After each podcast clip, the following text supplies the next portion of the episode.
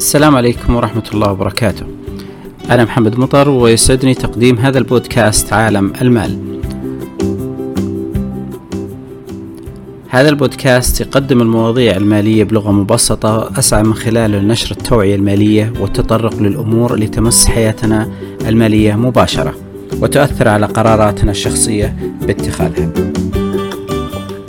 طرحت سؤال أمس في تويتر وكان بالشكل التالي. لو كان معك خمسة دولارات وطلب منك استثمار هذه الخمسة دولارات لمدة أربعة أيام وش ممكن تتخذ من القرارات؟ أو كيف تستثمر هذه الخمسة دولارات؟ جميع الردود تقريبا تركزت على كيف نستثمر الخمس دولارات وهذا هو الفكر التقليدي. اليوم بنتكلم عن ريادة الأعمال كيف ممكن نخلق شيء من اللا شيء باستغلال أشياء أثمن من المال؟ دائما السؤال التقليدي اللي نسمعه في أغلب الحوارات وش المشروع التجاري المناسب بهذه المرحلة؟ والجواب عادة يكون تقليدي آخر وهو كم رأس مالك؟ دائما السؤال بهذه الطريقة والجواب بهذه الطريقة. من خلال هذا الحوار القصير الذي يختصر كل الحوارات التي تحوم حول الأفكار التجارية نكون حددنا إطار أو قالب محدد وهو الأفكار التجارية التقليدية مثل فتح محل أو ما شابه وحتى قبل أن نقوم بهذا الخطوة نكون قد حددنا قدراتنا برأس المال. وسجلنا أنفسنا في دائرة ضيقة وبالتالي بقينا في نفس المكان لا نتحرك. خلال حياتنا تعلمنا دائما أو نتعلم أنه نتجنب المشاكل. لكن لم ندرس ولم نتعلم أو ولم يعني نتعود أن نحل هذه المشاكل. من خلال هذه القصة اللي راح تسمعها الآن راح تشوف الأشياء كيف تؤخذ بطريقة تقليدية وبطريقة ابتكارية. دخل البروفيسور للقاعة وطلب من الطلاب أنهم أو قسمهم إلى ثلاثة أقسام وثلاث مجموعات. وأعطى كل مجموعة ظرف كواجب مطالبين بحله خلال مدة زمنية معينة. اجتمعت كل مجموعة وفتحت الظروف ولقوا داخل كل ظرف خمسة دولارات. وطلب من الدكتور أنهم يستثمرون هذا المبلغ على أنه يحصل الفريق أو المجموعة اللي تحقق أعلى عائد ممكن على الدرجة الكاملة. كل فريق أو كل مجموعة اجتمعت وفكرت وش ممكن تسوي بالخمس دولارات. وش المشروع اللي ممكن يسوونه بالخمس دولارات. وعجزوا عن إيجاد آه، أي استثمار بهذا المبلغ لأنه زهيد جدا. وش ممكن يسوي خمس دولارات؟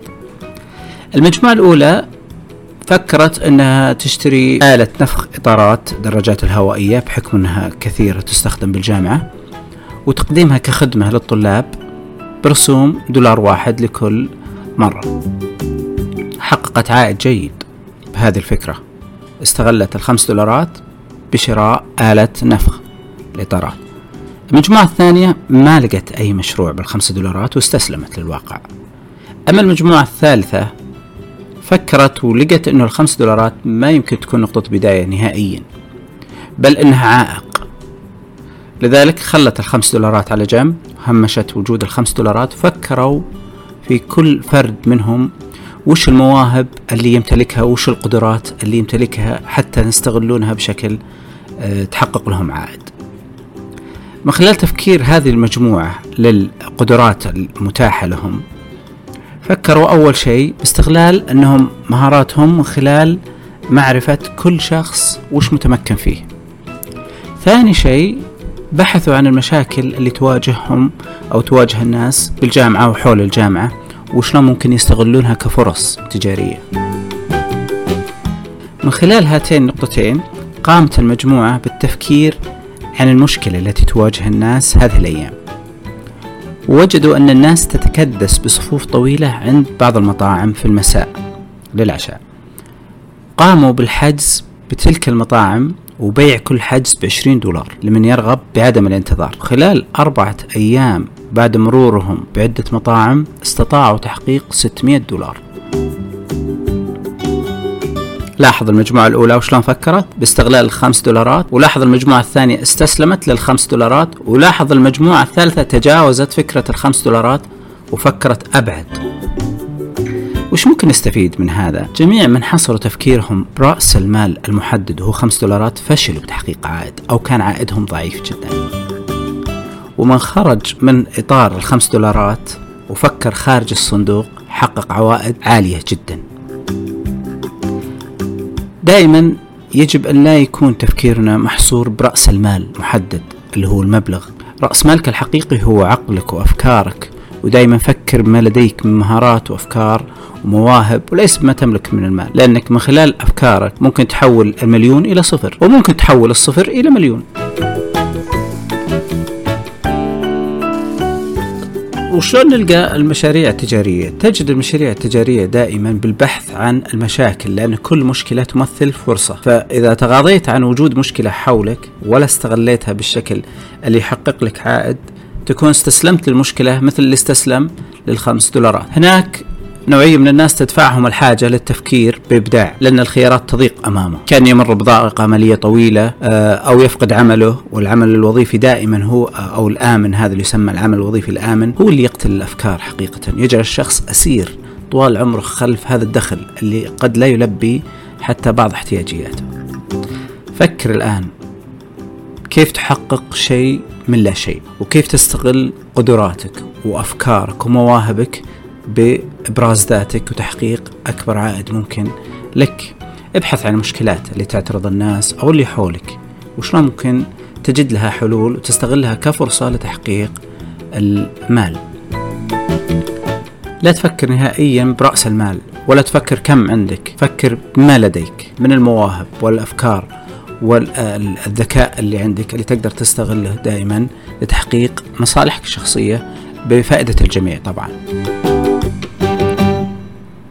شوف هذه المشكلة وشلون صارت للشخص وشلون استغل الموارد اللي عنده وهي لا شيء أصلا موارد لكن حولها إلى فائدته. هذا الشخص انتقل إلى شقة جديدة ونقل جميع أغراضه تبقى الأثاث الكبير مثل الكنبات وغيرها.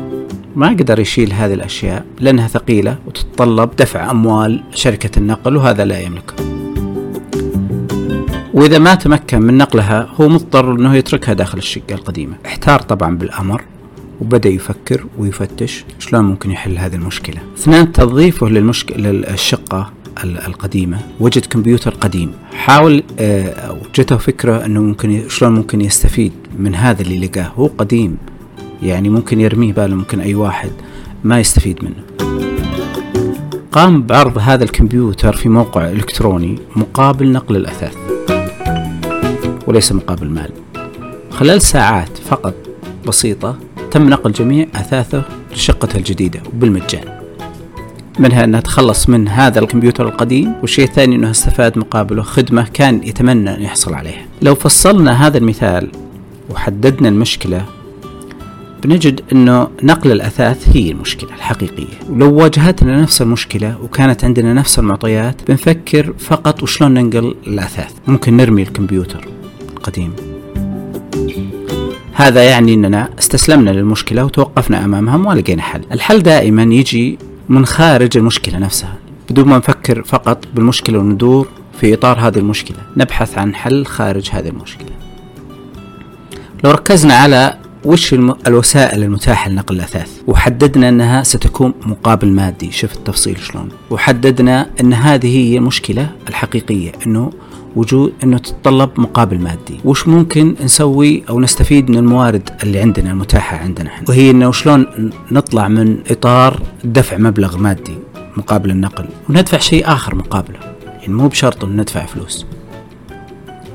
لاحظ إنه فككت المشكلة وصارت بدل ما كنت في إطار نقل الأثاث في هذا الموضوع نقلته إلى أو تتبعت المشكلة إلى ما وصلت للنقطة الرئيسية اللي تحتاج الحل الحقيقي. الأولى نقل الأثاث.